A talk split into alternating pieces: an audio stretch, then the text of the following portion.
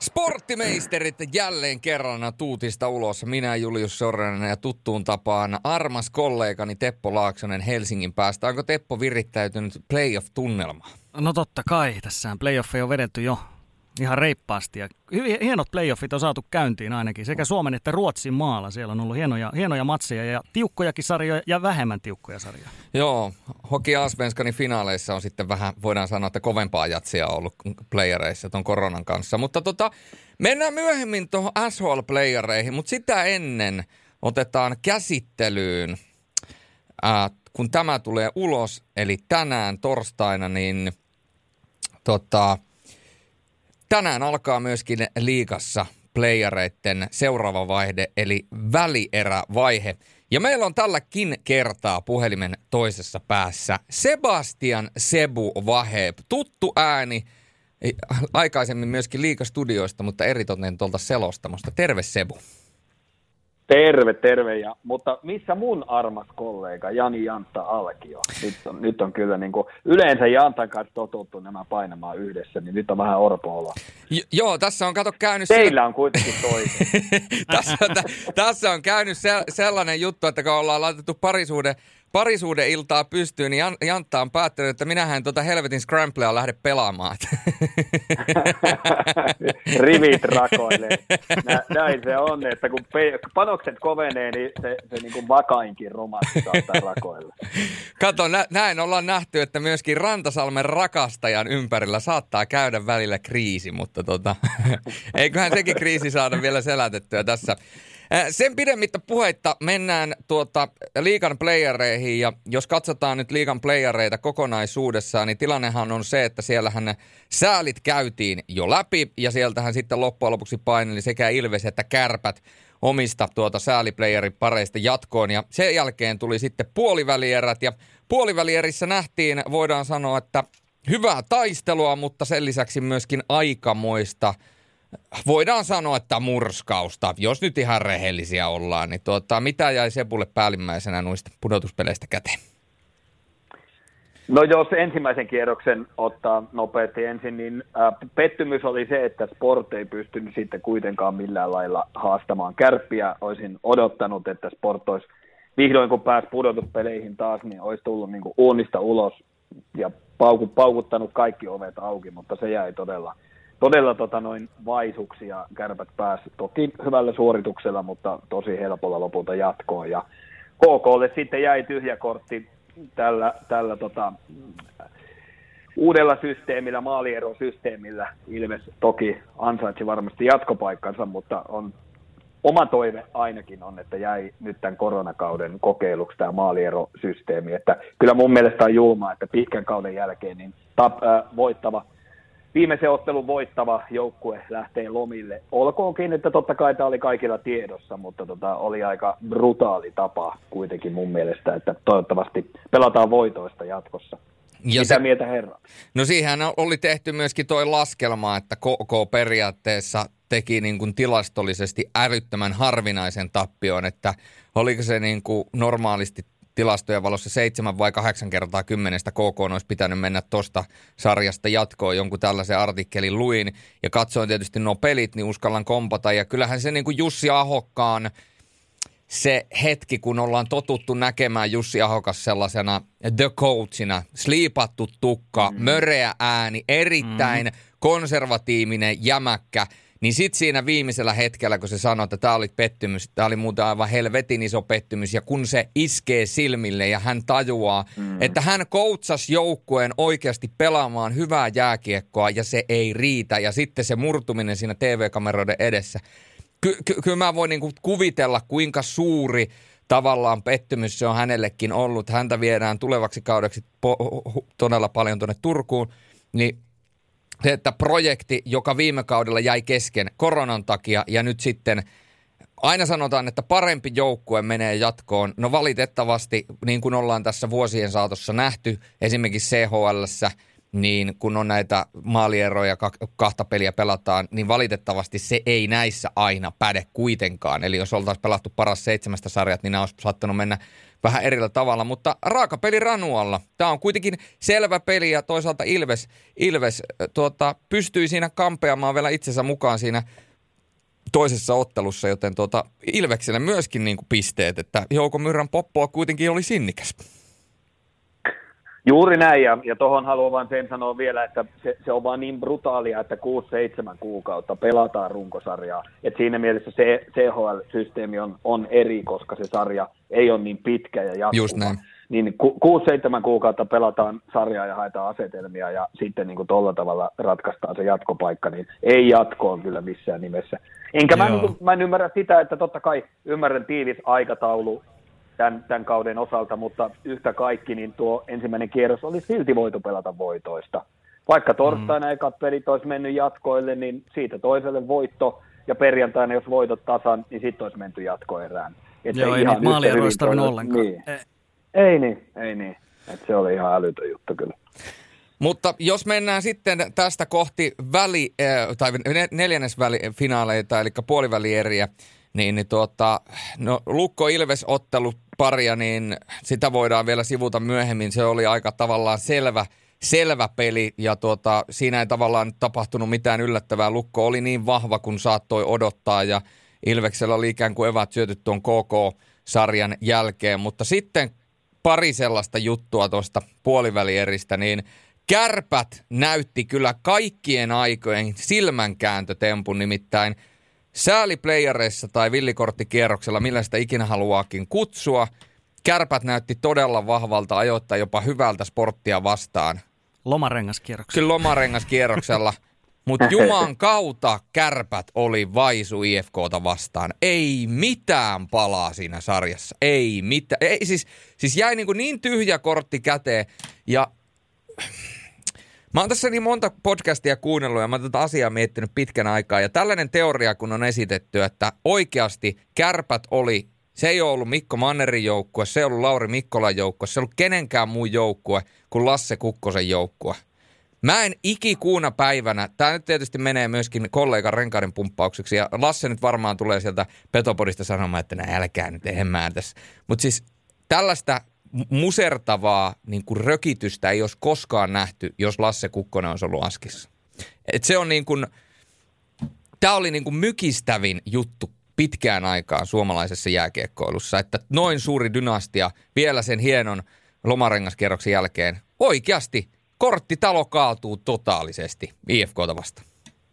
Joo, kyllä, kyllä se oli aivan, aivan karmeen nöyryytys kerta kaikkiaan ja olin itse siinä kolmannen sarjan viimeisessä pelissä Raksilassa paikalla ja kyllä niin kuin välillä piti hieroa silmiä ja oikeasti nipi, nipistää. Että mä, mä en ole koskaan nähnyt noin alistunutta, noin hengetöntä, noin halutonta kärppää.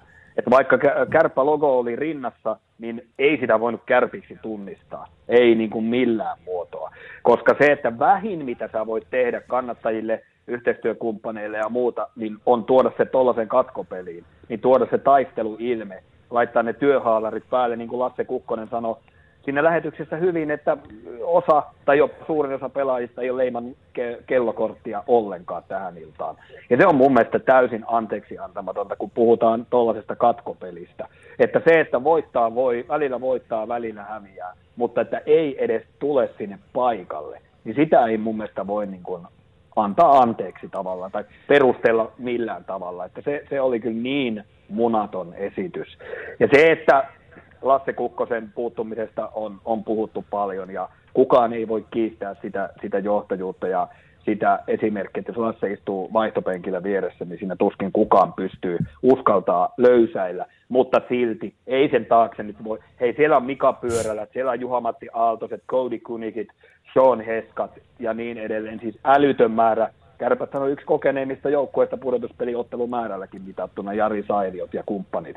Niin ei se nyt herra jesta siitä, että sieltä yksi Lasse, vaikka kuinka iso Lasse onkin, niin olisi sieltä nyt muidenkin pitänyt nousta esille. Oh. Että kyllä, kyllä ei, se, ei se korttitalo voi kaatua tuollaiset, että siitä yksi mies puuttuu. Tai jos kaatuu, niin sitten on kyllä jotain niin kuin isompia asioita niin kuin vialla. Kyllä, mä oon ihan samaa mieltä ja me ollaan tässä Tepon kanssa aikaisemmin tästä asiasta puhuttu ja mä oon niin kuin henkilökohtaisesti sitä mieltä, että kun nykyisen, nykyinen pelin evoluutiohan on mennyt siihen suuntaan, että, että joukkueessa pitää olla tämä hyvä henki ja täytyy olla tämä niin kuin ihmisläheinen ja yksilökeskeinen valmennustyyli. Tämmöinen, mistä myöskin niin kuin kärpät on tullut tunnetuksi, että siellä sallitaan virheitä ja annetaan tehdä virheitä ja ollaan niin kuin yksilöä lähellä. Tämähän on niin kuin tämä uusi trendi.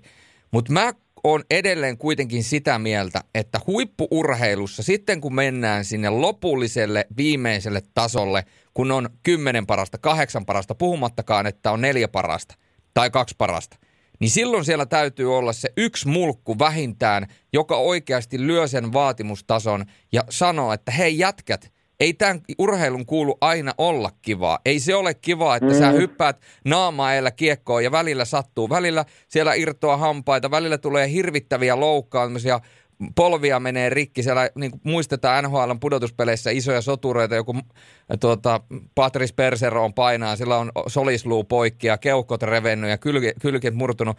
Se on raakaa peliä ja musta tuntuu, että Oulun kärppien filosofia sen jälkeen, kun Lasse Kukkonen on lähtenyt, niin sieltä on tietynlainen semmoinen mulkkuus puuttunut ja semmoinen viimeinen vaatimustaso. Ja vielä tämä Mikko Mannerin esiintyminen aina, että tämä on mun vika, tämä on mun vika, mä en valmistautunut, mä en osannut sitä, mä en osannut tätä. Mä ymmärrän sen Mannerin niin kuin filosofian, mutta jos mä mietin itseäni silloin, kun mä oon pelannut urheilu, ollut joukkueessa, en mä olisi koskaan saanut irti itsestäni ihan satalasissa – jos se olisi ollut pelkästään toi lähestymiskulma, koska sitten se on se, että no se on valmentajan vika. Ei, se ei ole valmentajan vika. Ne, ne kentällä ne pelaajat sen vaatimuksen vaatii.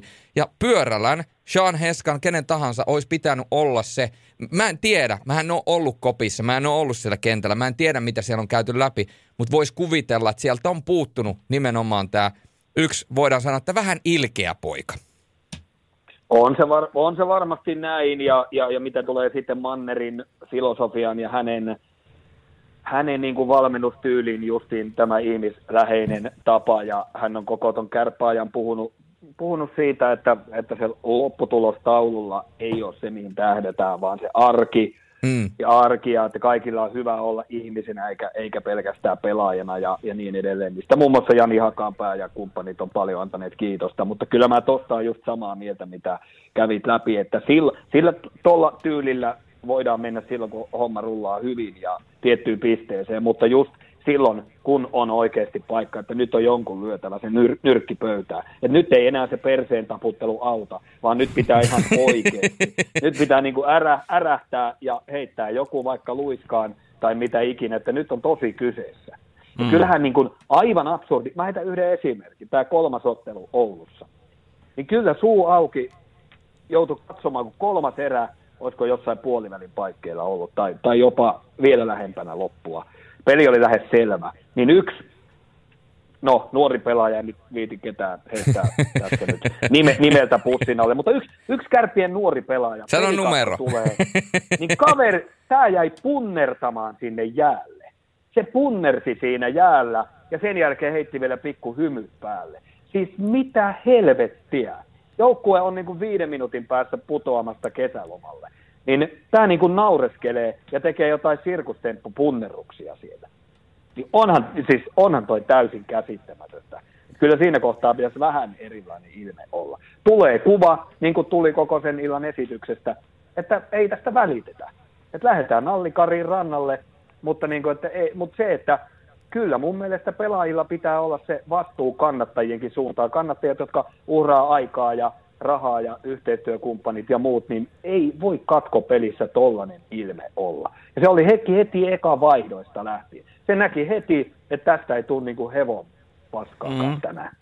Kyllä, se kyllä. oli käsittämätön ilta. En ole koskaan kokenut tuollaista pudotuspeleissä. En koskaan.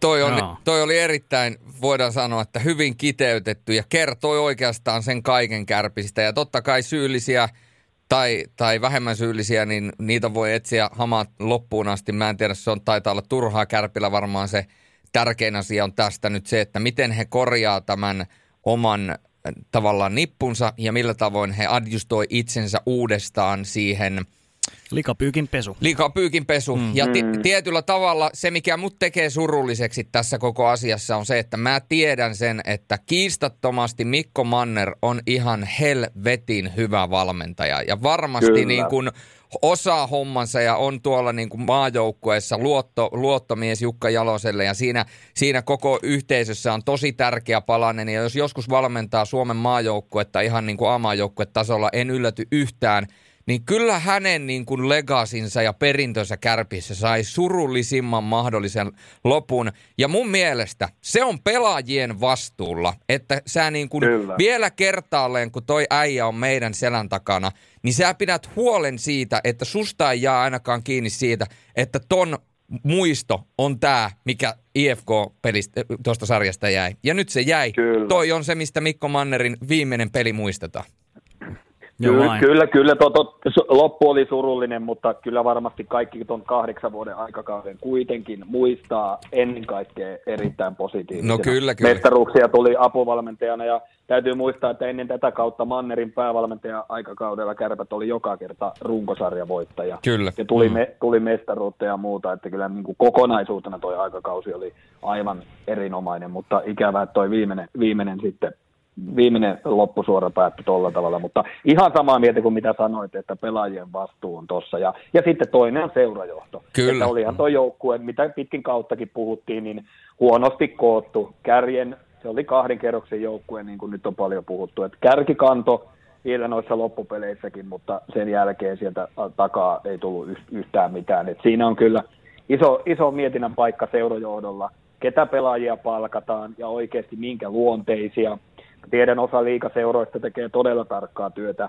lu- luonnetestiä ja, ja ihan niin kuin kaikki pienetkin yksityiskohdat otetaan huomioon ennen kuin pelaaja palkataan.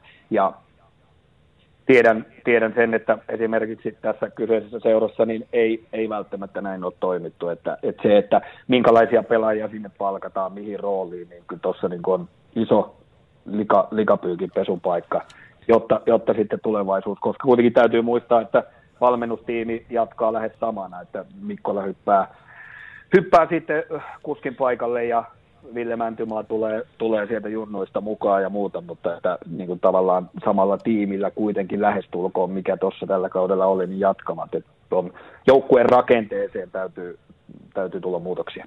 Joo, ettei, ettei me ihan petopodiksi, niin täytyy varmaan muistakin joukkueista sanoa, sanoa muutama sana. Niin tota, ää, mitäs tuo Lukko Ilves, sehän oli yhtä selkeä kuin Hifki Kärpät 3-0. Oliko tämä nyt niin, tämä oli niin sanottu Mersu vastaan Lada. Oliko näin, että Ilveksellä ei ollut mitään, mitään palaavaa Lukkoa vastaan? Ei ollut. Se on, mä, mä heitän vaan viispennisen, niin Sepu saa sitten jatkaa. Lukko on tällä hetkellä vain niin äärettömän hyvä joukkue, se on hyvin kasattu joukkue, se on, sieltä löytyy ihan kaikki mahdolliset palaset, siellä on oikeasti laatupelaajia, siellä on eturivin pelaajia moneen kenttään, puolustus on betonia, maalivahti peli tällä kaudella ihan sairas, siis oikeasti Lassi Lehtisen otsikot olisi pitänyt olla jotain aivan muuta kuin mitä siitä on oikeasti puhuttu tällä kaudella. Ne numerot, mitkä se iski tauluun runkosarjassa – niin mä en ymmärrä, miten siitä ei ole puhuttu enempää. Mutta me ollaan se nostettu pari kertaa esille, mutta se, että sitten vielä tämä, miettikää tarinan kannalta. Lukko, suvereeni alkukausi, sitten tulee ihan järkyttävä suma koronaa Raumalle, Rauma sekaisin. Sitten Pekka Virta joutuu teho-osastolle melkein kuukaudeksi, nousee sieltä, nousee joukkueen mukaan, tulee, tulee joukkueen mukaan – Tämä, on niin, siis tämä on tarinallisesti, tämä, on koko, tämä koko kevät, kun miettii vielä viime kauden, että kaikki simulaatiomestaruudet meni lukolle.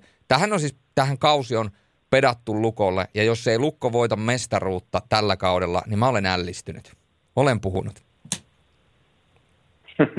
Joo, ei mua tuohon hirveästi lisättävää erittäin hyvin, hyvin tota, perattu toi, että kyllä – Siinä oli tiettyjä pikkukuoppia välillä tuossa runkosarjan loppupuolella, mutta e, siinä varmaan monta tekijää Peksin poissaolo ja sitten kuitenkin se, että tuo runkosarjan tilanne oli niin stabiili ja pudotuspelit varmasti oli odottelu, odottelu siellä mielessä jo, mutta sitten ne runkosarjan viimeiset pelit ja nyt tämä, millä tavalla ne tuli porteista ulos tuohon Ilves-sarjaan, niin ei pelkästään niin kuin, vankistanut kyllä Lukon ennakkosuosikkiasemaa ja kaikki osa-alueet toimii, todella monipuolinen joukkue, joka ketjusta voi löytyä, löytyy ratkaisijoita, maalivahtipeli liikan parasta, ja sitten vielä kun Virta on tuonut arkeen, arkeen palatessaan, vaikka vielä penkin taakse, mutta harjoituksia ja muuta, niin tota, tuonut sen kovan vaatimustason ja ne havainnot pelistä, jolla pystyy auttamaan näitä pelaajia, niin tota, on, on kyllä niin vakaa toi Lukon tilanne. 11 ottelun voittoputkessa lähtevät välieriin, mutta tai tiedä puhutaanko tässä myöhemmin tarkemmin välieristä sitten vielä hetki, mutta, mutta se tappara, se tappara mörkö. Joo, siellä on. Voidaan jatkaa tästä. Joo, niin Tappara tosiaan jälleen kerran eteni sieltä välieriin tämä dieselveturi, vai voisiko sanoa höyryveturiksi jo, jopa Tappara joukku, että Kalpa kaatu 3-1 voitoilla, niin mitäs tosta sarjasta? No Tappara niin erinomainen maalivahtipeli, Helianko monille epäilijöille näytti tuossa sarjassa, että pystyy olemaan voittava maalivahti myös pudotuspeleissä. Ja voitti Eero Kilpeläisen, joka ei pelannut huonosti, mutta pienet erot Helianko pystyi voittamaan Eero Kilpeläisen tuossa sarjassa. Ja sitten kyllähän tuo ö, Malisen johtama ketju Peltola Bertrand laidoilla, niin oli Tapparan todellinen MV, MVP tuossa, että et, tota, todella kova, kova suoritus tuolta ketjulta ja totta kai Jukka Peltola siinä siinä niin kuin, mm, mm, täydellinen herra tuohon sarjaan teki kahteen viimeiseen pelin voittomaalit ja plus minus oli plus seitsemän jotain tuossa sarjassa ja kau, kauheat tehot kaiken kaikkiaan, että niin kuin voiko kapteeni paremmin joukkoja edestä johtaa. Että, mutta, ja sitten toinen nostettava tämä nuorisoketju Moilanen Puhakka Henriksson oli tosi energinen ja teki muun muassa Puhakka tuohon viimeisen pelin komeella suorituksella erittäin tärkeän maalinkin. Että tota, mutta siellä on vielä paljon edelleen kysymysmerkkejä tuossa Tapparan porukassa. Ennen kaikkea tuo ykkösketju Virta, Lemtsi, Smeikkal, kun Tanus putosi siitä pois, niin Smeikkal tuli ykkösketjuun. Niin jos Tappara haluaa ja kun haluaa finaaleihin, niin ton, ton ketjun on kyllä herättävä. Että Levtsi muun muassa puolivälierissä 0 plus 1 ja 6 kertaa kaksi minuuttia jäähyllä, eli ihan väärissä tilastoissa. Et, et tota, ja sitten toi Kuuselan puuttuminen näkyy näkyy todella paljon juuri niin paljon kuin ennakkoon odottaa sopii ylivoimasta ja myös tasakentällisiin pelaamisesta. Tanus tosiaan putos, Parlet putos puolustuksesta, että ei se Tapparan tilanne ei ole todellakaan niin, niin hyvä, hyvä, hyvä tuohon välieräsarjaan lähdettäessä, mitä se voisi olla. Mutta taas sitten Tapparan Tappara historiaa kahdeksas kerta putkeen mitalipeleissä ja kuitenkin pystyy venymään. Kalpa oli tosi vahva, aktiivinen, hyvä, loi paljon maalipaikkoja, mutta Tappara silti pystyi venymään voittoon tuossa sarjassa. Että kyllä se siitä tapparalaisuudesta, siitä sitkeydestä, ja vaikka on kliseet omalla tavallaan voittamisen kulttuuri, mutta kyllä se sitä on. Ne osaa voittaa, ne tietää miten voitetaan, vaikka se ei ole aina kaunista, mutta ratkaisuhetkillä, ratkaisuasioissa, niin ne löytää niitä keinoja. Tuo oli erittäin hienosti sanottu, koska tuo kalpasarja jotenkin niin kuin se pisti muistamaan sen tosiasian, minkä takia Tappara on niin menestyksekäs joukkue ollut vuosikausia. Just tuo Sebun mainitsema tapa voittaa ja ymmärrys siitä, miten voitetaan ja ne vaan niin kuin, se, se, se, se vaan jotenkin, ne vaan jyystää väkisin sen voiton sieltä. Ja tota, ennen kuin palataan tuohon Tapparan voittamisen kulttuuriin ja siihen, että he, heillä tulee vastaan seuraavaksi lukko, niin otetaan vielä tuo viimeinen äh, puolivälieräsarja TPS Pelikans – hieno sarja, mutta uskallan kyllä sanoa, että kun mennään e, tästä eteenpäin, niin ehdottomasti oikea joukkue meni kuitenkin jatkoon. Tommi Niemelältä ihan megalomaaninen kausi. Olisi voinut vielä kääntääkin tuon ottelusarjan itselle.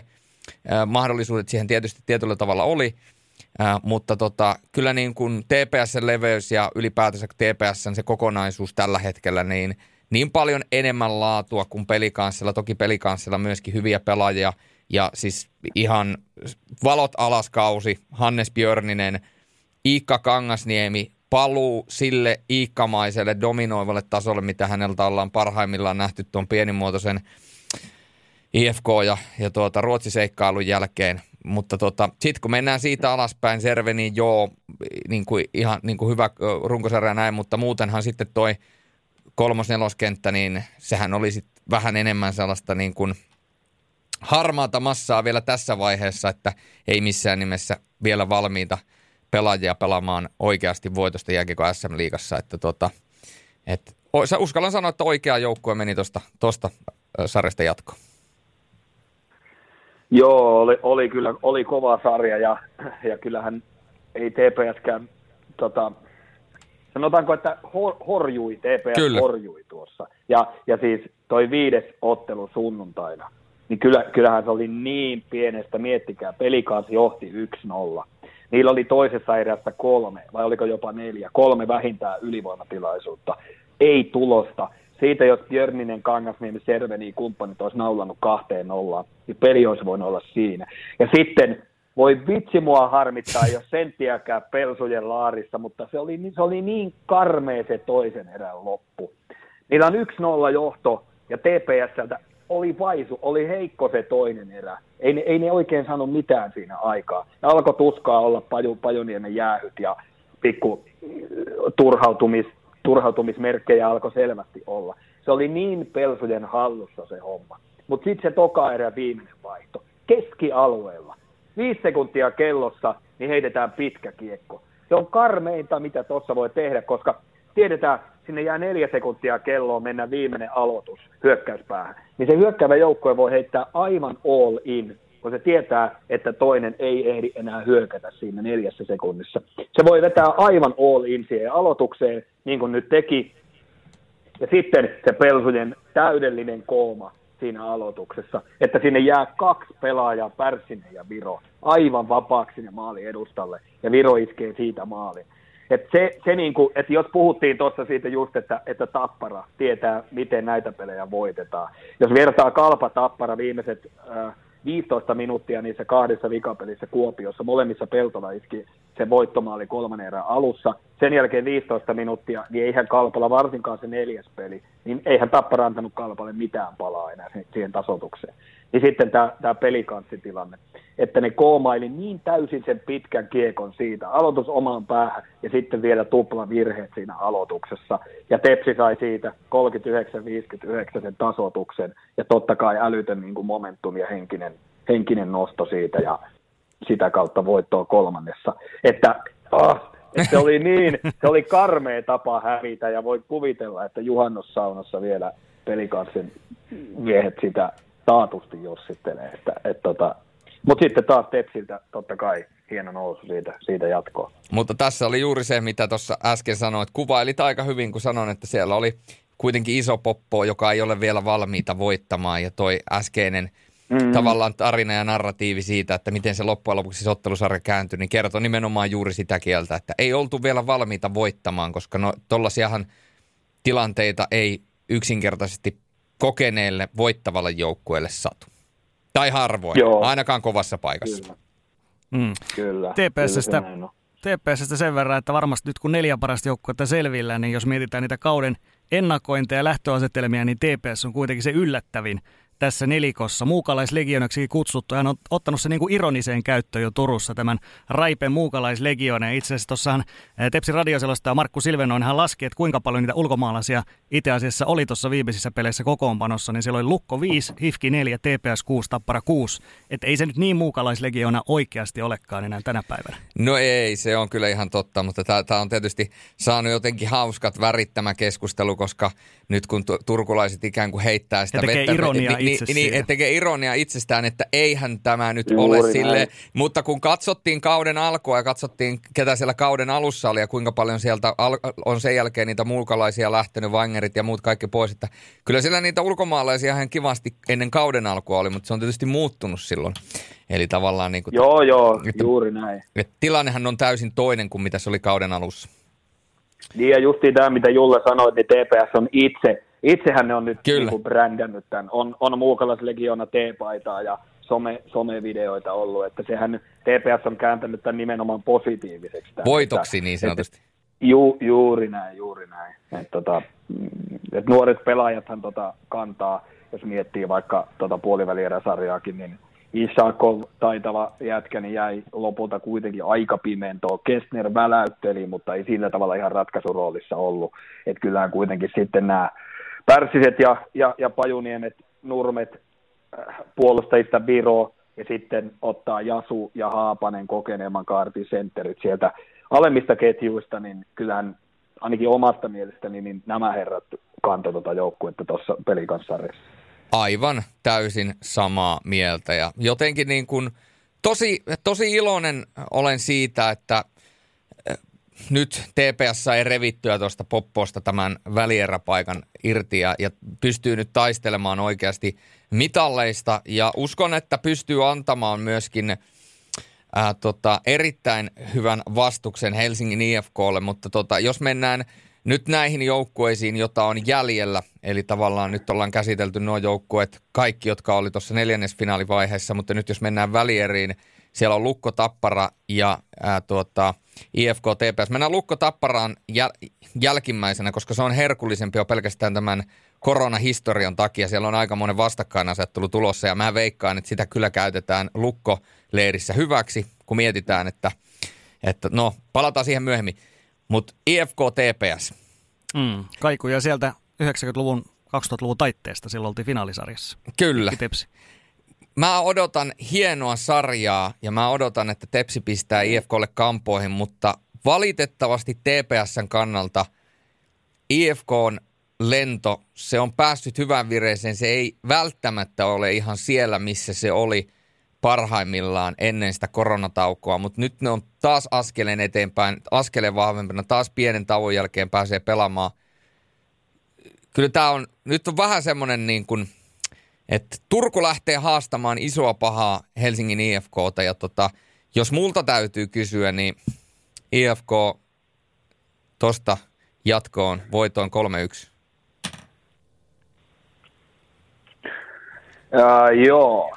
Ensinnäkin mitä Teppo sanoi, sano, niin tuossa tota, pakko melkein illalla fi, fi, tai tuossa ennen kuin pelit alkaa, niin fiilistellä tota, YouTubesta noita, varsinkin se 99 kevät, niin mm. aivan uskomaton. Siis se, oli, se, oli, se oli sotaa, kaukalosotaa. Et se, se, oli, tota, se oli kyllä, ne oli mielettömiä sarjoja silloin. Toki aika entinen ei enää palaa, mutta Mä haluaisin olla tietyllä tapaa Julle kanssa eri mieltä, mutta en mä pysty sitä, mä, mä, mä, en pysty ar- argumentoimaan, että kyllä munkin mielestä kyllä IFK lähtee tuohon ennakkosuosikkina, että jos ajattelee, ajattelee, niin siellä on älytön määrä vielä puolivälierä sarjasta pelaajia, joilla on varaa parantaa. Ja mm. varmasti kun saivat tuohon nyt kolme peliä alle, niin tulevat parantamaan tämän koronatauon jäljiltä. Anton Lundel pelitauko näkyy todella paljon tuossa kärppäsarjassa. Varmasti on nyt valmiimpi sama Jesse Saarinen, ää, sitten Jere Sallinenkaan ei ollut vielä, vielä ihan missään nimessä parhaimmillaan. Ville Leskinen ei vielä yhtään pistettä tai, tai maalia tuossa tota, kärppäsarjassa. Tiedetään kuitenkin, Leskinen on takuu varma tuloksen tekijä. Ja, tota, ja sitten ylivoimapeli, niin IFK oli, ne pääs pari päivää, itse asiassa vuorokautta ennen kuin toi kärppäsarja alkoi, niin ne pääs ekaa kertaa tuon tauon jäljiltä treenaamaan ylivoimaa niillä pelaajilla, jotka sitä ylivoimaa pelaa tuon tauon jäljiltä. Eli vuorokausi ennen sitä. No, nyt on kolme, ja sehän ei toiminut tuossa kärppäsarjassa sillä tavalla, miten on totuttu. No, nyt on ne pelit alla, ja nyt ne on saanut viikon treenata sitä ylivoimaakin lisää niin tulee taatusti olemaan parempaa ylivoimaa, mitä nähtiin puolivälierissä. Kyllä mä, niin toi IFK on tosi vahva. Ainoa Mikko Kousa ei mun tietojen mukaan tuu pelaamaan tässä välierä-sarjassa. Se on totta kai iso lovi. Ja iso. varsinkin tuohon yli, niin, varsinkin tuohon ylivoimapeliin niin tosi iso miinus. Mutta silti kyllä tuo IFK, IFK vitsi, niiden pakitkin on tosi vahvat, ennen kaikkea puolustussuuntaan. Siis Varakas, Bernhard ollut loistava haku Saipasta – Ahonen pelasi loistavat puolivälierät. Mutiin paranee kuin viini vanhetessa. Ihan loistavaa peliä pelaa tällä hetkellä. Et ne on, mutta sitten taas se, että onko hyökkäyssuunta, että ly, Lyytinen on sitten tämmöinen kiekollinen ja, ja hyökkäyssuuntaan niin kuin etevämpi puolustaja, että Kousan puuttuminen näkyy, näkyy tossakin, mutta että, no, no sitten tietysti tämä nelosketju, niin ihan käsittämätön puolivälierä sarja Oosteen, Väänänen, Keränen, että tekivät tota, aika lailla jokainen samat pisteet noissa kolmessa pelissä tyyliin, mitä runkosarjassa yhteensä. Että, tota, noin, si, siinä on kyllä tämmöinen tarina, että jos jatkuu vielä välierissä, niin muistetaan historiastakin näitä työmiesketjuja. No just näin, tuo, tuokot ja rauteet ja kiviharjut ja mitä näitä on ollut, IFK, Liivik, Pöysti, Nyholm, mitkä on kirjoittanut nimensä historiaan pudotuspeliesityksillä, niin onko tässä aihiota samanlaisia? Ja mietti, miettikää, kun IFK on kuitenkin brändillisesti aivan briljantti organisaatio, joka osaa kyllä niin kuin tuon brändäämisen jalon taidon. Ja nyt kun Ilu Pitkänenkin on monta kertaa käyttänyt tätä hashtag muumi, Muulilaakson tarinoita, anteeksi, menisin sanoa oikein, kun Muulilaakson tarinoita, niin miettikää, jos Osteen nousee vielä, pystyy nousemaan myöskin välieräsarjassa, kenties vaikka finaaleissa ratkaisuroolin. Kyllä siitäkin saadaan melkoinen haippi vielä niin kuin brändillisesti aikaisesti. Jos ne osaa, osa tai uskaltaa hyödyntää se, kyllä ne osaa, mutta se, että niin kuin, laittaako ne siitä vielä niin kuin isompaa haippia silmään. Että. Todellakin. Lasse Kukkonen sanoi hyvin, mun mielestä loistava tiivistys, mitä se hoki useamman kerran tuossa, että työ voittaa taidon, työ voittaa mm. taidon, työ voittaa taidon. Tuossa niin toi, toi kenttä näytti tuossa kärppäsarjassa, että niiden työmäärä versus kärpillä enemmän taitoa, mutta sitten kun oltiin niin kuin löysät tuolla ka, ka, löysällä ranteella kaukalosta, niin se työ, työ voittaa siinä kohtaa taidon. Että tota, ja pakko mainostaa tässä, kun Siimooren kanssa ollaan yhteistyössä, niin, tota, niin, niin tänään Siimooren välierä avauslähetyksessä ekalla erätauolla on tästä IFK nelosketjusta tulossa inserttiä ja tarinaa muutenkin, niin kannattaa olla silloin, silloin mukana lähetyksessä. Joo. Ehdottomasti. Tämä on he, hauska tämä Helsinki vastaan Turku-asetelma, varsinkin tuo sosiaalisessa mediassa, niin mä en, en vaan kestä sitä, kun jokainen maali, minkä Tepsi todennäköisesti tekee tässä sarjassa, niin siellä joku viittaa aina, että Turku on Suomen pääkaupunki. niin turkulaiset on, turkulaiset on aika raskaita, jos ollaan ihan rehellisiä. Hei, varo, varoitus. Mulla lukee passissa Turku, eli... Turku, Turku on hieno kaupunki. I rest my case. Ky- kyllä. Ky- ky- kyllä mun mielestä on hienoa, että TPS on mitali, mitalipeleissä mukana ja harmi, että ei, ei niin kuin katsojia saattaa halliin. Että kyllä varmasti olisi tota Gatorade Centerissä ollut erinomainen pöhinä tällä kaudella, koska tuo joukkue on ollut inspiroiva.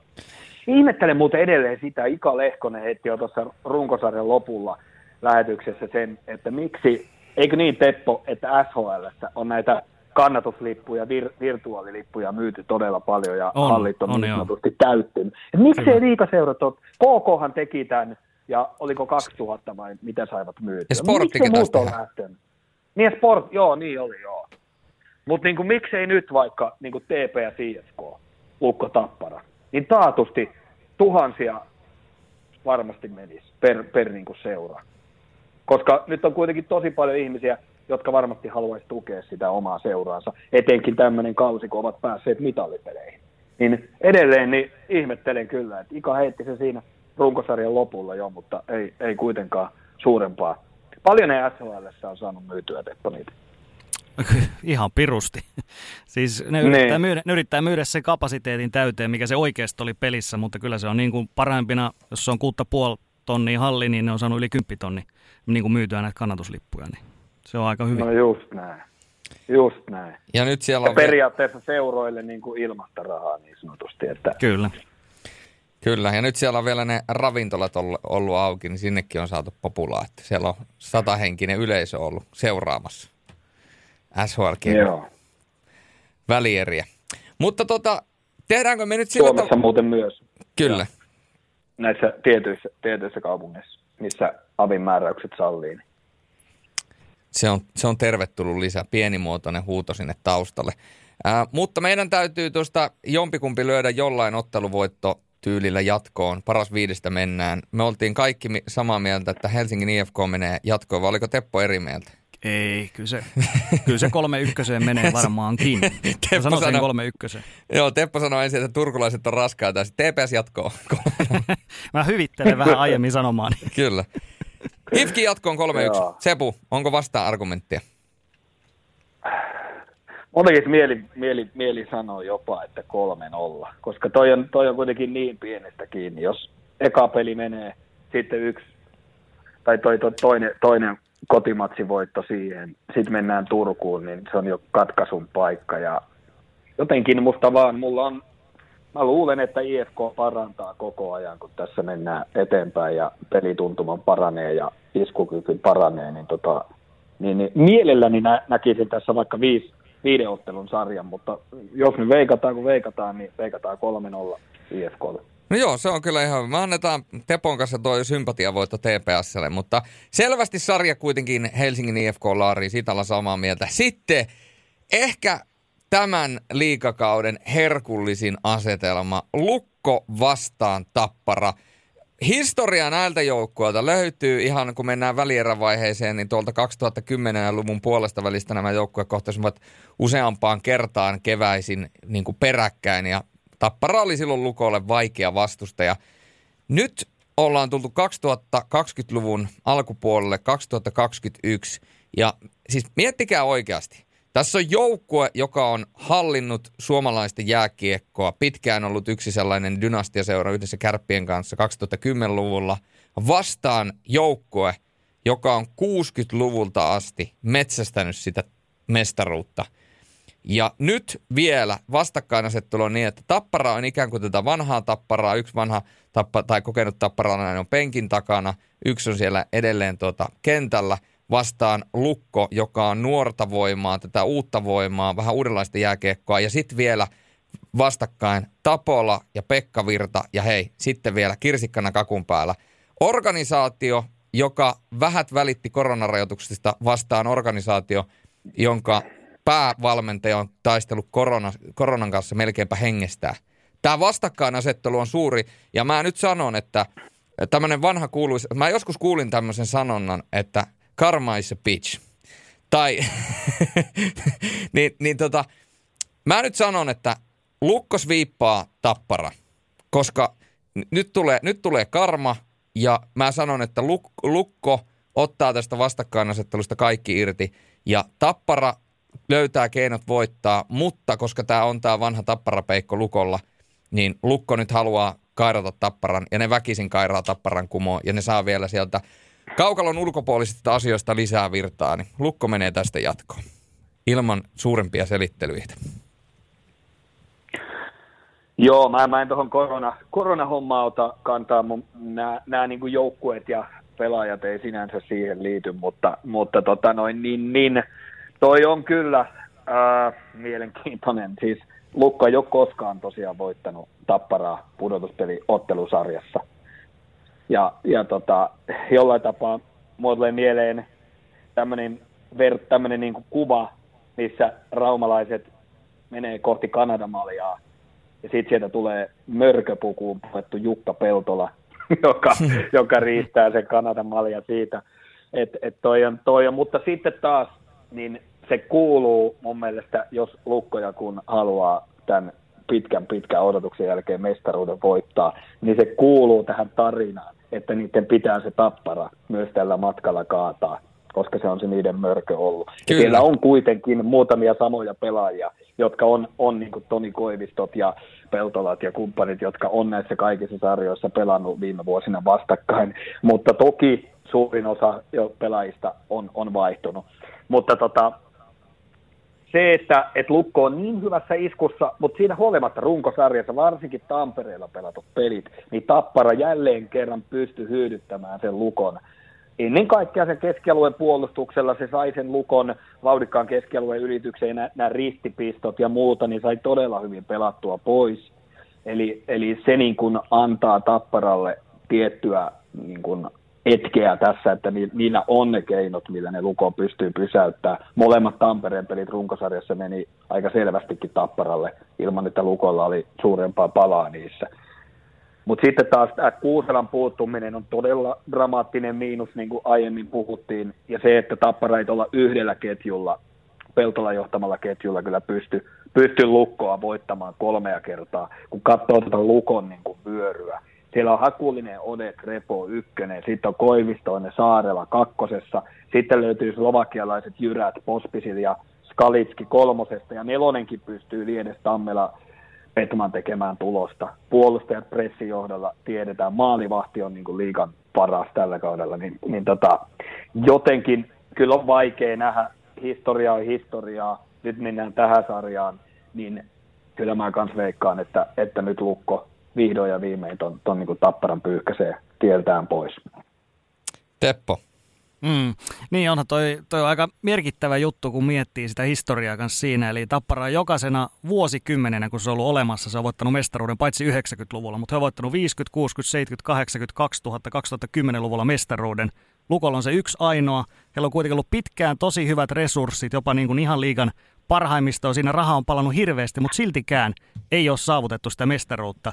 Ja nyt olisi Lukolla niin kuin kaikki aikojen mahdollisuus se saavuttaa, niin kyllä mä, mä laittaisin Olin Lukolle tässä. Kyllä se nyt on pakko käyttää tämä paikka. No joo, mä oon ihan samaa mieltä ja tässä meidän ammatissahan, missä me olemme tuota, kaikki kolme, niin meidähän täytyy olla täysin niin kuin, tällaisia voidaan sanoa, että objektiivisia ja täysin puolue, puolue, no tyhmiä, mutta puolue, puolue, puolueetto, puolueettomia. Ja mä varmaan ristiinnaulitsen itseni tällä puheenvuorolla ja todennäköisesti kaikkien muiden fanit alkavat vihaa minua ja, ja todennäköisesti kaikki seuraajat poistuu. Ei niitä kyllä paljon ole, mutta... kaikki kaksi. Kaikki Minä ja Teppo. Kyllä, kyllä. Ko, älä, älä unohdu kolmas äiti. Mutta kyllä niin kuin näistä joukkoista siis tietyllä tavalla, totta kai nyt TPSlle suo niin kuin menestystä ja, ja niin kuin IFKlle kun miettii, niin Jarno Pikkaraiselle semmoinen ähäkutti, että hän jää tuosta niin kuin pois ja tiedetään, että ja Helmiselle, et, niin, ja Helmiselle samalla tavalla, mm-hmm. että hän ja heille tavallaan niin kuin ähäkutti, niin kuin, että no niin, että olisiko kannattanut tehdä vähän pidempää sopimusta. Joo, mutta oikeasti mun kaikki sympatiat on ihan oikeasti Raumalla, koska – siis mä tiedän, että mä oon sanonut tätä niin kuin kyllästymiseen asti, mutta Pekka Virran selviytyminen koronasta takaisin tonne on niin kuin jotain niin paljon suurempaa kuin jääkiekko. Mulle henkilökohtaisesti, mä en nyt ala vertailemaan näitä tilanteita ja asioita keskenään, mutta sanon vain, että samanlaista kaikua. Mulle henkilökohtaisesti yksi suurimpia idoleita on Saku Koivu. Saku Koivu nousi ää, niin kuin syövästä nousi takaisin pelaamaan. Mä muistan aina ikuisesti sen paluotteluun, ne kylmät väreet. Niin Pekka Virta ihan samalla tavalla on ollut projektivalmentaja, on aikaisemminkin ollut lähellä. Tapparaa vastaan nimenomaan loppui Kalpan kanssa vähän bensa. Ää, se oli lähellä kuitenkin. Se näytti jo siltä, että Kalpa pystyy se ottamaan, ei ottanut. Sitten tulee lukkoon ensimmäinen kausi, ihan jees, sitten alkaa lähteä liikkeelle, tuleekin korona, vie sen kaiken pois. Ja nyt ää, kausi, joka on jälleen kerran ollut Lukon kausi, niin Pekka Virta käy vielä tollaisen taistelun läpi. Pekka Virta ansaitsee Suomen mestaruuden kaiken tämän jälkeen ja Lukko siinä mukana ja tuo Lukon organisaatio, miten se on kasattu, minkälaisia pelaajia se on sinne saanut, niin kuin Kalle Saasti sanoi, että Daniel Odetin kohdalla hän ajatteli, että emme voi saada noin hyvää pelaajaa tänne. Miksi se tulisi tänne? No se tuli. Robin Pressin aivan megalomaaninen kausi, niin kuin noussut, hänkin sieltä ikään kuin noussut tuhkista. Lassi Lehtinen kaikilta piilos, lainausmerkeissä piilossa, pelannut ihan megalomaanisen kauden. Siis mä toivon, että Lukko voittaa Suomen mestaruuden. Ja mä tiedän, että mun, mun ei onneksi tarvitse selostaa ainuttakaan peliä, koska mut ristiinnaulittaisi. Mutta jos mun täytyy jollekin se Suomen mestaruus antaa näistä neljästä joukkueesta, niin mä annan sen näillä perusteluilla Lukolle. Mitään keltään muuta pois ottamatta. Ja sen takia mä uskon, että Lukko menee myöskin tuosta Tapparasarjasta jatkoon niin, että pöllähtää. Niin kyllähän tuossa, mitä luettelit noita ulkomaalaispelaajia, niin mitä aiemmin puhuttiin seurojen rekrytoinnista – niin Lukko on kyllä niin kuin viimeisen päälle mallioppilas, että ne on tienneet tasan tarkkaan, Kalle Saalsted, Joosef Bumedien, Pek- Pekka Virta ja kumppanit, minkälaisia pelaajia myös luonteeltaan hankitaan. Et jos miettii muutamat viime vuodet, niin Lukko on onnistunut liki sataprosenttisesti ulkomaalaispelaajien hankinnoissa, niin se ei ole sattumaa. Sitten taas voidaan ver- verrata niin kuin muutama edellä mainittuun seuraan tuossa. Niin, niin tota, mutta sitten totta kai, tämä Pekka Vir, siis jos Lukko voittaisi mestaruuden, niin kyllä mä ihmettelen, jos ei urheilugaalassa vuoden sykähdyttävin hetki ole, kun Pekka Virta nostaa Kanadan. Ihme, ihmettelen todella suuresti. Et on, onhan toi niinku semmoinen tarina, ja niin kuin aikaisemmin Julle sanoi, että jääkiekko on jääkiekko, elämä on elämää, niin tota, tavallaan se on toissijainen asia tässä Pekka Virran toipumisessa sieltä niin se, että voittaako Lukko mestaruuden vai ei, mutta sitten Kyllä. ajatellaan tässä urheiluihmisinä ja urheiluromantiikkaa, niin totta kai se on just näin, kuten äsken läpi kävit, mutta tota, kentällä ratkaistaan ja Luko kannata harmi, että tappara aika visusti he eri mieltä. Joo, se, on, se pitää ihan paikkaansa ja mäkin kun asun Tampereella, niin mä tästä todennäköisesti onneksi sitten tämä julkaista saman tien, että mä pääsen tätä studiolta kotiin, että joudun katsomaan niin sanotusti. Ja onneksi meilläkin taloyhtiössä, niin täytyy sanoa sen verran, että tai siinä niin kuin naapurustossa, niin tiedän, että yksi jääkiekkofani asuu, mutta hän on Ilves-fani, joten sinällään saan kyllä nukkua hyöni turvallisesti, mutta mikä on... Kumman se... puolella nyt sitten tämä Ilves-fani on tässä jatkossa? Lukko vai Tappara? niin, en tiedä. Mutta tota, se, on, se on ihan hyvä kysymys. Se, niin, niin, totta, tässä on, niin, totta, tässä on kyllä sellainenkin vastakkainasettelu, että haluaa, että Tappara lyö lukoon, koska se löi Ilveksen. Mutta ää, jos täytyy tuosta nyt jompikumpi lyödä jatkoon otteluvoitot, niin mitä sanoo Sebu? No, kyllä mä, mä uskon, että Tappara yhden kairaa. Et sanotaan 3-1 lukolle. Mm. Joo. Mä olisin sanonut kolme kahta, koska jos toi toinen pari nyt on kuitenkin se selkeä, se, selvästi selkeämpi näistä, niin toivotaan, että saataisiin yksi tämmöinen viiden gamein. Nyt kun ei Game 7 nähdä koko keväänä liikassa, niin saataisiin tämmöinen Game vitonen nyt sitten välieriinkin. Mä oon ihan samalla kannalla. Mä pyörittelin tuossa kolmeen nollaan ja kolmea yhtään, mutta tota, mä sanon Sepun kanssa 3-1, koska kyllä Tappara on sen verran kuitenkin – kova joukkue, että se pystyy sen yhden voiton kairaamaan, mutta tota, sitten kun katsotaan kokonaisuutta, niin tämä on kuitenkin lyhyt sarja. Se voi olla 1-1, sitten tulee 2-1 ja naps, se onkin yhtäkkiä 3-1 se on poikki. Näin se saattaa mennä, mutta tota, meillä on siis finaali. Mä odotan, mä odotan tästä sarjasta kyllä erittäin fyysistä myös. Kyllä. Siellä on, siellä on kovia vääntäjiä, Lukolla on paljon isokokoisia vääntäjiä ja Tapparalla pystyy myös tietyt herrat sieltä vastaamaan. Et, et uskon, ja, ja mitä muistellaan Lukon ja Tapparan aiempia pudotuspelikeväitä, niin se on ollut todella kovaa raastamista kyllä. vääntöä. Niin mä, mä kyllä ennakoin, että tässä nähdään samankaltaista. Sitten vielä loppuun niin käydään läpi toi finaalikaksikko. Helsingin IFK vastaan Rauman Lukko. Finaalit alkaa siis seitsemäs viidettä. Ja tota, nyt pitäisi noista kahdesta joukkueesta löytää voittaja. Mun ei varmaan tarvitse tähän mitään sanoa, mä oon jo omat statementini pöytään lyönyt, mutta mitä sanoo Sepu? Oh, no, tämä on, tää on vaikea, koska mä, mä haluaisin eka nähdä nämä välierät ja se kertoo kuitenkin, mihin suuntaan nämä joukkueet menee ja, ja siitä iskukyvystä, niin kuin mikä, mikä se on, on ja tota, ketkä siellä sitten on. Okei, okay, me veikattiin, että siellä olisi sitten Lukko ja IFK, mutta että Mä sanon, että mennään 2-2 sitten finaaleissa. sitten viitos, viitos, viitospelit ratkaistaan. Että tota, en, mä en lähde, jos, jos sallitte, niin en lähde vielä mestaria tässä veikkaamaan, koska haluan nähdä noin väliedet eka. No joo, sallittako se ja voidaan sitten katsoa, että Ehditäänkö me tuossa vielä ennen finaaleita palata? Ehitään, eh, ehitään. Ehitään palata ennen finaaleita asiaa, niin katsotaan noin välierät tosta ja sitten sen jälkeen, kun ollaan ihan totaalisesti oltu väärässä ja siellä pelaakin Tappara TPS-finaaleissa, niin... juuri näin, juuri näin. niin ollaan sitten täällä aasihattu päässä ja no. kerrotaan totuuksia. Että... Mä näen mielessäni Rautakorpi ajelee avoautolla, heiluttelee keskariin siellä kaikille. se lopputulos on se... Ei kun, ei kun, ei kun näin, näin se just menee. Tässä on neljä niin loistavaa joukkuetta vastakkain, että tota, me, meidän veikkaukset on veikkauksia, että tässä voi ihan miten vaan päin nämä mennä. Että just tämä, että siellä sitten on Tappara ja TPS finaaleissa, niin katsotaan sitten veikkaukset niihin. Kyllä, Ju, just näin. Ja ehkä me tuolta tuossa välierien jälkeen ollaan myöskin viisaampia siitä, että jos täytyy alkaa jollekin tai ehdokkaita, jotka on mahdollisesti voisi olla playoffien MVPtä, niin tuota, ollaan myöskin välierien jälkeen siinä suhteessa aika paljon viisaampia ja tiedetään, että ketä siellä nyt ylipäätänsä pelaa sitten voitosta ja finaaleista. Ja tietysti no pronssiottelu on sitten tietysti asia erikseen, mutta tota, mutta, mutta kyllähän tässä niinku, se mitä me katsotaan, niin me katsomme voittajaa. Kyllä, juuri näin. Mutta tota, kiitoksia. Oliko Sepulla vielä näihin tota, tuotantoihin tai mitään muuta? Nyt on sana vapaa vielä loppu. No ei, mun tähän enää ihmeempiä, että nautitaan näistä. Tämä on pari viikon rykäsy ja sitten on tämä liikakausi paketissa ja edelleen toivotaan, että ei tule mitään, mitään tota noin, niin, että saadaan pelaamalla ratkaista paras joukkue, että se on edelleen se suurin toive, että, että sitten paras voittaa. Mm-hmm. Mm. Lyhyet playoffit, että nyt kannattaa hypätä mukaan, koska ne on ohi nopeammin kuin ehtii huomatakaan. Kyllä.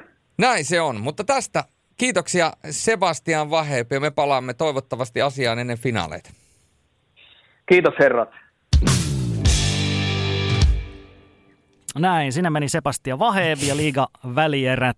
Ne tosiaan starttaa tänään torstaina jo, ja tänään torstaina myöskin SHL sitten välierissä on se todella jännittävät pelit luvassa, nimittäin viidennet välieräottelut. Molemmissa pareissa mentiin tähän viidenteen katkaisupeliin. Se on ollut, ollut sarjat jo aiemmin poikki, mutta niin se vaan kävi tässä sitten, että tänään illalla ratkotaan sitten Veksö vastaan Örebro ja Rögle vastaan on molemmat sarjat 2-2, joten tänään on sitten, tänään on sitten ne kuoleman pelit.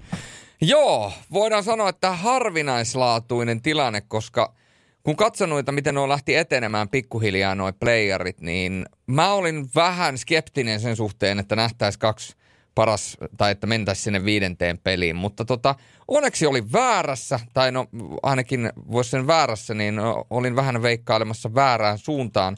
Ja mun täytyy kyllä sanoa, että tässä ollaan nähty vähän semmoista up and downia molemmissa sarjoissa, ja tota, äh, esimerkiksi toi Shelefteo Rögle-sarja, niin sehän näytti hetken aikaa siltä, että Rögle on vain niin kuin liian vahva Shelefteolle kuitenkin. Kyllä. Mutta sitten taas, no tietysti ei niiden taakse kannata mennä kenenkään Rögle-faninkaan, mutta siellä on ollut näitä loukkaantumisia, aika isoja loukkaantumisia, kun sieltä on tipahti ensin Saari ja sitten tipahtanut toi Saideri ja sitten tipahti Everberg ja toki sinne niin kuin, sitten vielä niin kuin näitä palas takaisin kentälle, mutta tota, mutta 2-0 asemasta, niin loppujen lopuksi Shelefteo kairas itsensä takaisin tähän sarjaan mukaan. Ja nyt siis sarja on tas- tasan 2-2.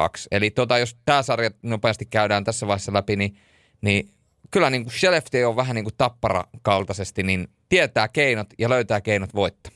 No näin se vaan on. Se on, se on yksinkertaisesti joukkue, joka on niin usein ollut tässä tilanteessa aiemminkin välierissä, että toki nyt pelataan tämä lyhyempi sarja, mutta kuitenkin, että oli, oli tota viimeisen parinkymmenen vuoden aikana, tämä oli nyt kymmenes kerta, kun on välierissä, että kyllähän on niin kuin ennenkin näitä pelannut, että, että ei, ei, tässä ole mitään uutta heille, että Röglelle uusi tilanne, se on ihan selvää, että siinä kun pelit alkoi, niin he pystyivät hyödyntämään sen freesseyden myöskin siihen, eli Rögle oli huilannut viikon siinä kohtaa, kun Selefteo pelasi seitsemän puolivälierää omassa sarjassa, niin ne kaksi ekaa peliä, niin Rögle oli niissä, niissä kyllä molemmissa vähän edellä, mutta sen jälkeen sitten homma kääntyi.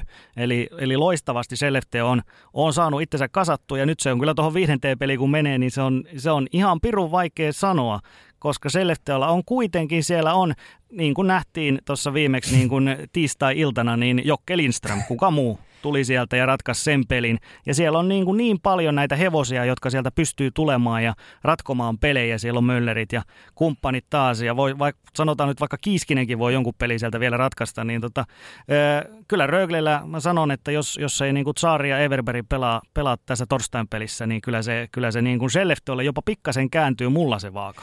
No joo, toi on, toi on ihan totta. Ja tietysti se, että ainahan, siis kun peilataan historiaa, niin kaikkihan on aina silleen, että no ei sitä historiaa kannata katsoa. Ki- Kisu Kiskistä täytyy muuten sanoa, että Kisuhan ei muuten tuossa edellisessä pelissä mukana ollut. Hänhän loukkaantui siinä sitä edeltävässä pelissä. Katsotaan, mikä on Kiskisen tilanne sitten tänään illalla – Tätä nauhoitettaessa meillähän ei ole siis vielä tietoa, koska me nauhoitetaan tätä keskiviikkona, mutta mm. tota, katsotaan mikä se tilanne on. Mutta jos lähdetään siitä liikkeelle, että Shelefteolla on siis tällä hetkellä seitsemän vuoden voittoputki välierävaiheesta. Eli siis seitsemän edeltävää välierää, missä he ovat olleet mukana. He ovat voittaneet ne kaikki. 2011, 2012, 2013, 2014, 2015, 2016 ja 2018. Sitten tässä on yhdet tuota, playerit, mitkä on peruttu ja sitten 2017 ja 2019, niin he jäi silloin puolivälierä. Mutta hei, seitsemän kertaa putkeen, kun he on ollut välierissä, he on mennyt aina jatkoon. Eihän on, se, sehän ei sattumaa ole. On se ihan älytö ja kyllä se niin kuin, mä en ole mikään vedonlyönnin ammattilainen ja yleensä jos mä yritän veikata jotain tuloksia tai peli, kumpi voittaa, niin se menee väärin. Mutta siis kyllähän se on niin kuin ihan fakta, että Rögle on ensimmäistä kertaa edes tässä välierän vaiheessa.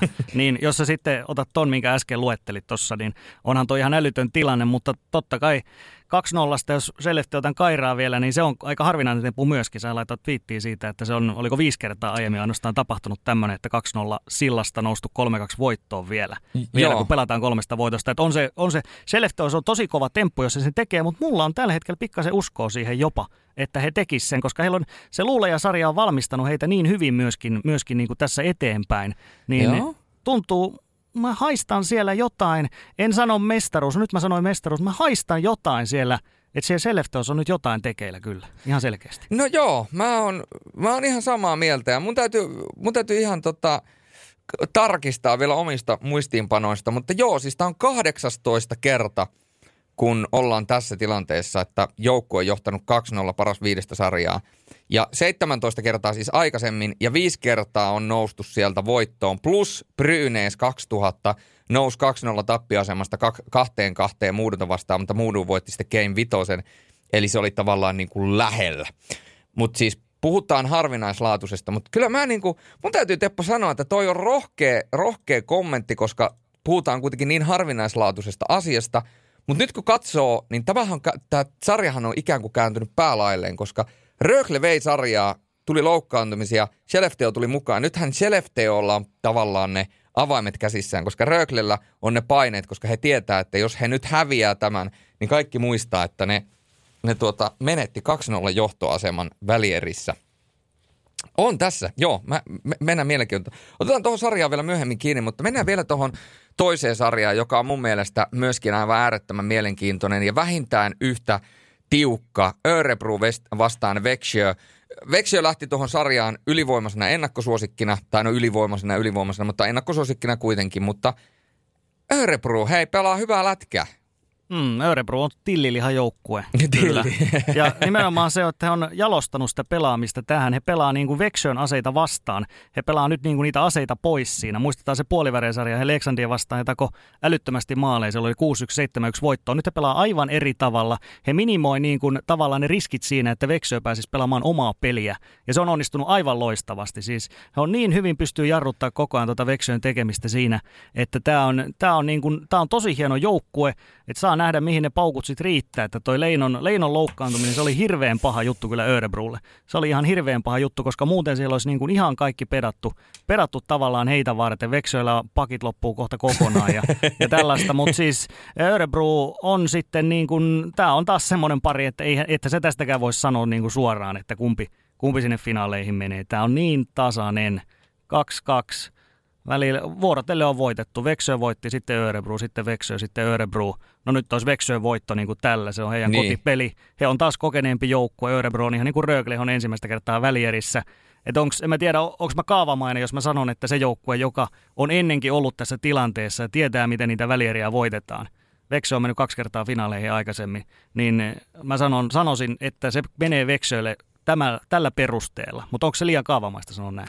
No pelkästään ei, kokemus ratkaisee. No ei, ja toi sun nosto äsken, mitä nostit esille, toi Robi Leinon, Bobby Leinon loukkaantuminen, niin tällaisessa pelissä, tällaisissa niin kuin sarjoissa, tällaista joukkuetta vasta, se keskikaista on niin käsittämättömän tärkeää. Ja sä oot siitä viitannutkin ja sä oot nostanut sitä esille ja puhunut siitä, että mihin Rensfeldillä riittää ja Mastomäen pitää pelata li- liikaa ja – Abolsi on välillä, niin kuin, vaikka ollut hyvä, niin välillä sitten katoaa. Se Bobby Leino on kuitenkin kahteen suuntaan niin käsittämättömän hyvä sentteri. Et sen puuttuminen, niin kyllä se vaan niin kuin, vaikka Örebro on ilman häntäkin pärjännyt nyt toki, niin on, on iso asia. Ja, ja sitten sama hengenvetoon täytyy kyllä sanoa se, että niin kuin Växjön maalivahti Erik Kjellgren, niin sen jälkeen, kun Kuka siihen nyt lauko, kun se loukkaantui? Oliko se... Siinä ekassa pelissä, se on raski Niin, niin ras, juu, raski, raski, vet, joo, raski veti. Mä en tiedä, mä, mä en muista mikä siinä, oliko se mennyt nivunen peräti siinä, mutta siis any ei mitään merkitystä. Chelkreen tuli maaliin hänen tilalleen, niin hän hoitaa tällä hetkellä omaa leiviskäänsä. Niin mieti mikä tarina, jos hän pystyy ikään kuin sieltä fastin varjoista nyt nousemaan – ratkaisumaalivahdiksi Örebruta vastaan välieräsarjassa. On siinäkin niin kuin tarinaa kerrottavaksi sitten jälkipolville. On, on. Tämähän, tämähän on toistaa sitä vanhaa. Tämä on niin kuin menestyneen elokuvan jatko toistetaan se täysin sama juoni. Eli 2018 silloinkin Fast loukkaantui välierissä, Victor Andreen tuli tilalle ja torjui mestaruuden. Just mutta, silloin, mutta silloin se muu joukkue oli, oli niin kuin vielä, vielä aavistuksen verran parempi. Että tota, mä oon Vexön kannalta, mä oon huolissani vähän siitä, että, että niin kuin, eihän heidän tähtipelaat ole ollut alkuunkaan sillä tasolla, mitä heidän pitäisi olla tässä tässä sarjassa, mutta mä, kyllä mä sen syyttävän sormen mä osoitan enemmän kuitenkin sinne, että Örebro pystyy pelaamaan niin hyvin sitä niin kuin heidän tehot imevää jääkiekkoa kuin sitä, että siellä niin kuin Pettersson ja nämä pelas jotenkin äärimmäisen huonolla tasolla. Et totta kai siinä on vähän ylimääräistä puristusta ja muuta, mutta kyllä mun mielestä Örebro todella hyvin on onnistunut, onnistunut myöskin eliminoimaan ne. Ja siitähän kertoo se, että tuo kolmosketju on ollut Veksoilla selvästi paras. He on ratkanut pelejä. Pitää paikkaansa. Ja täytyy myöskin nostaa Victor Chamborille hattua. Nuori poika on kyllä ollut myöskin ennakkoluuloton näissä pudotuspeleissä sen, mitä on päässyt pelaamaan. Että tuota, niin kuin nuorta voimaa ollaan myöskin nähty näissä, tässä sarjassa. Se on positiivista. Mutta jos me nyt, sä kaavamaisesti löit sieltä Vexjön ja sit sä löit sieltä Shellefteon. Mm.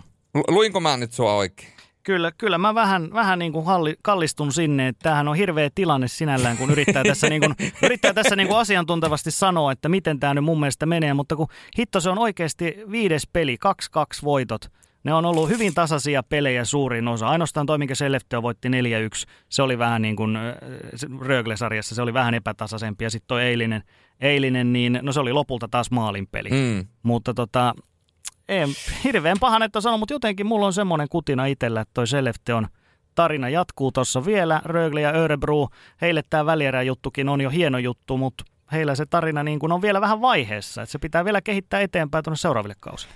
No joo, nyt kun sä tämän asian näin, näin ollen sanoit, niin tota, tietysti aina lähteä veikkaamaan pelejä, mitä itse selostaa, niin lähteä veikkaamaan niitä, niin että miten ne tulee päättymään, mutta kyllä mun täytyy sanoa, että mä oon ihan samoilla kan, kantimilla. Öö, on kuitenkin niin, heillä on se kokemus ja heillä on Sam Hallam ja, ja heillä on niin kuin tietty, tietty historia kuitenkin tuossa takana, niin he menee jatkoon ja sitten Skellefteå Örebro. Mä oikeastaan mä perustan tämän siihen, että Röglellä oli oma momentum. Röglellä oli oma mahdollisuutensa. Niitä mahdollisuuksia oli tasan kaksi. Kolmospeli ja nelospeli.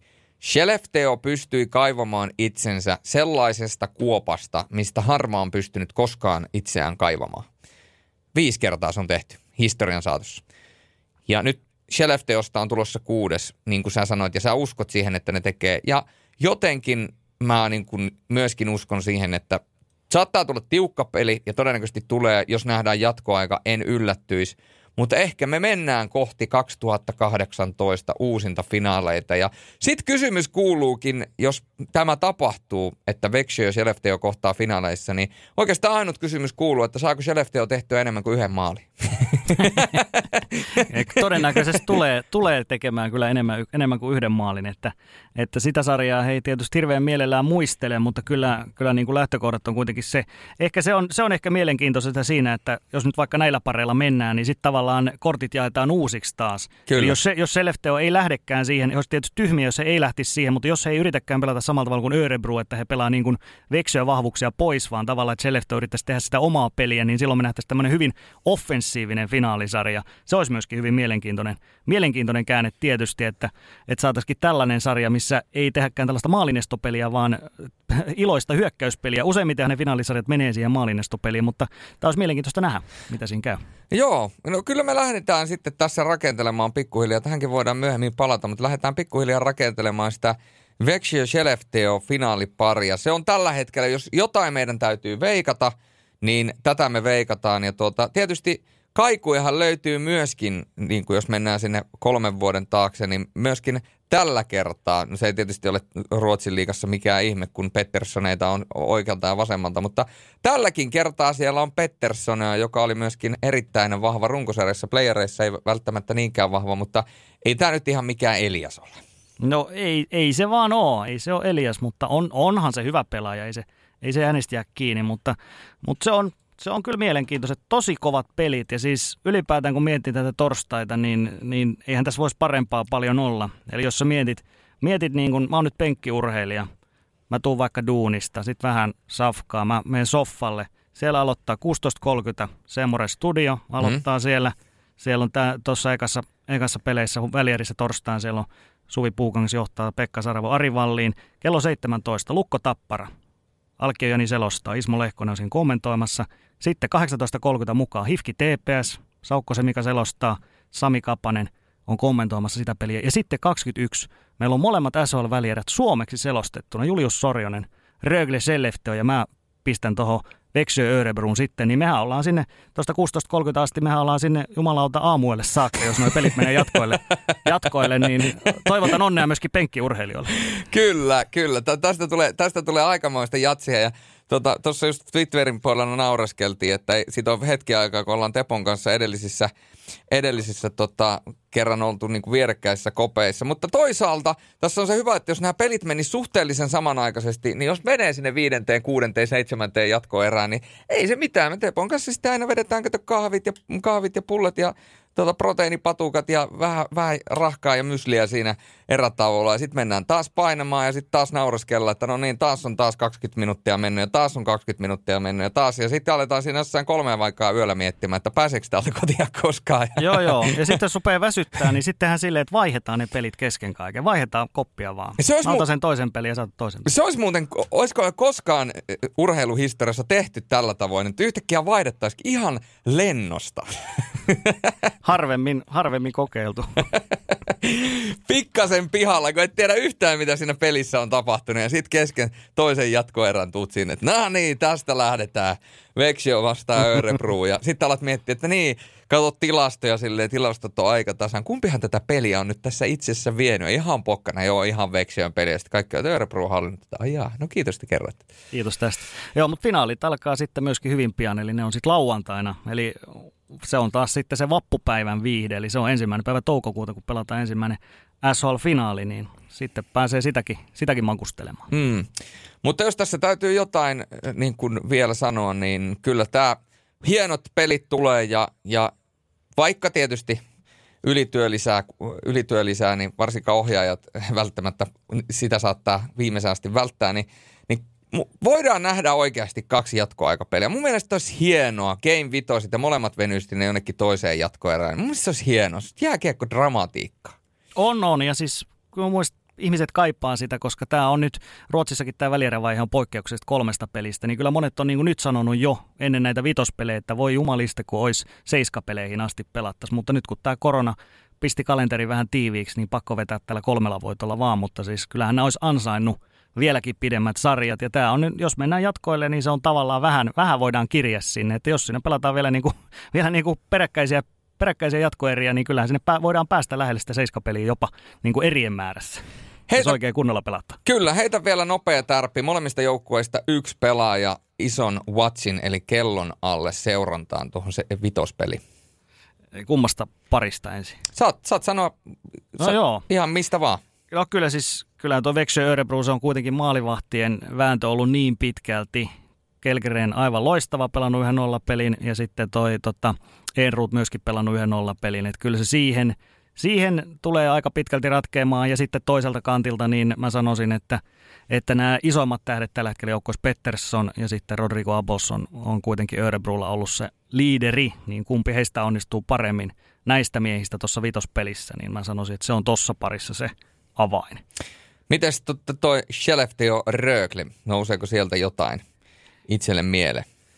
Paljonkin, eli tota, kyllä, se, kyllä mä vaan sanon, että, että se, on, se on taas Lindström tai joku tollanen, joka sen todennäköisesti ratkaisee, ratkaisee Skellefteålle viime kädessä. Että se, on, se on kyllä semmoinen joukkue, että sit on hirveän vaikea, vaikea voittaa nyt, kun on päässyt vielä tähän niin kuin moodiin, on voittanut kaksi peliä putkeen, niin, niin se on vaikea pysäyttää. Mutta kyllä mä niin kuin Rögliltä odotan, odotan myöskin hirveän paljon, hirveän paljon tuossa pelissä. Että kyllä he kaikkensa tulee antamaan ja jos häviävät, niin häviävät ainakin niin kuin ylpeinä sen, että, että kyllä se täytyy sieltä sitten, onko se nyt sitten Reforce, joka, sen, joka siellä on nyt, sanotaan nyt Reforce, koska hän todennäköisimmin pelaa, mutta toivotaan, että siellä pistetään Everberit ja Saarit ja kaikki kehiin, että saadaan heidät jonkinnäköiseen, jonkinnäköiseen pelikuntoon. Et voi olla, että sitten ei tarvi, ei pysty kävelemään enää sitten pelin jälkeen, mutta, mutta jos vähän pystyy luistelemaan, niin, niin se, on jo, se on jo plussa. Joo, Saiderille oltiin jo mobilaattia löydetty, mutta tota, Joo. mistä saadaan nuilla. Mun Kyllä. täytyy, mun täytyy, mä komppaan sua ihan täysin. Mä tuosta sun sarjasta, niin, niin kun en, en lähde sen enempää keulimaan, koska tota, sä nostit sieltä niin monta hyvää pelaajaa ja mä en oikein osaa niin kun, no Emil Pettersson on sellainen pelaaja, että kos- koskaan ei voi tietää ja Joel Persson on aina ajoittain ihan täys, täysin dominoiva pelaaja myöskin siellä kiekollisena, mutta tuosta mm, Skellefteå Rögle-sarjasta, niin mun täytyy kaksi pelaajaa nostaa esille. Ää, ensinnäkin tuosta ää, Skellefteå-joukkueesta, niin mä nostan esille numero 15 Melker Karlsson. Sen jälkeen, kun hänet nostettiin Per Lindholmin ja Jokke Lindströmin viereen tuohon ykköseen, hän tuli siihen ikään kuin Tuomas Kiiskisen paikalle. A- aiemminhan siellä pelastoi tai Carlson pelasi tuolla jopa neloskentässä ja sitten jossain vaiheessa Nowick kävi ykkösessä. Sen jälkeen, kun Carlson on pelannut ykkösessä, hän on ollut oikeasti todella hyvä. Ja jotenkin sen kaltainen pelaaja tuolla NHL-kokemuksella muutenkin vähän semmoinen, löytyy taitoa, mutta kuitenkin semmoista kyttyräselkägrindaa ja vikaa, niin tällaisessa isossa tärkeässä pelissä, niin uskon, että nousee esille. Ja sitten kun katsotaan Röökleltä, niin samaan, no tietysti sä pääsit kokemaan ihan läheltä Leon Pristeedin huikean nousun sieltä jämämiehestä ratkaisijaksi, mutta mä nyt nostan vielä toisen pelaajan esille, eli Brady Ferguson ähm, on ajoittain tässä sarjassa näyttänyt erittäin hyvältä ja pystynyt tekemään hyvin asioita. Jotenkin sellainen kutina on se, että jos niin kuin lähdetään ratkaisemaan tällaista peliä, niin tuolta saattaa tuolta ikään kuin secondary ja jopa niin kuin sieltä kolmannesta aallosta tulla näitä ratkaisijoita. Ja Ferguson on sen oloinen pelaaja, että tota, sitten kun tullaan kovaan paikkaan ja vitospeliin, niin se lähtee rouhimaan. Se lähtee rouhimaan, joten sitä mä seuraisin kyllä erittäin jämäkällä silmällä. Mm. Hyviä, tosi hyviä nostoja, tosi hyviä nostoja, koska molemmathan ne on tällaisia, niin kuin, miten se sanotaan, että on niin kuin, ää, tällaisia, mitä se on, lisäosia. Kyllä. Tämmöisiä premium-pelaajia, he tekee niistä ketjukavereista parempia heti, kun he pelaa siellä. Just Ei välttämättä näin. huomaa muuten, mutta silloin kun he pelaa siellä, niin siitä koko ketjusta tulee välittömästi parempi. Sillä kohtaa erittäin hyviä nostoja ja kyllä, kyllä allekirjoitan nämä täysin. Pitää sanoa sekin vielä muuten, että tota, nämä Hokialsvenskan finaalit, niin sellainen pieni info ehkä sieltä, että nehän nyt on ollut tauolla. Tässä on siirretty parin kertaan sarjan jatkoa, 1-1 Timro Björklöven, mutta ensi viikon torstaina olisi tarkoitus jatkaa sitten tota sarjaa. Korona on vähän iskenyt siellä, mutta se voidaan kertoa, että kaikki pelit tehdään suomeksi tästä sitten eteenpäin nelos fina- äh, kolmosfinaalista alkaen.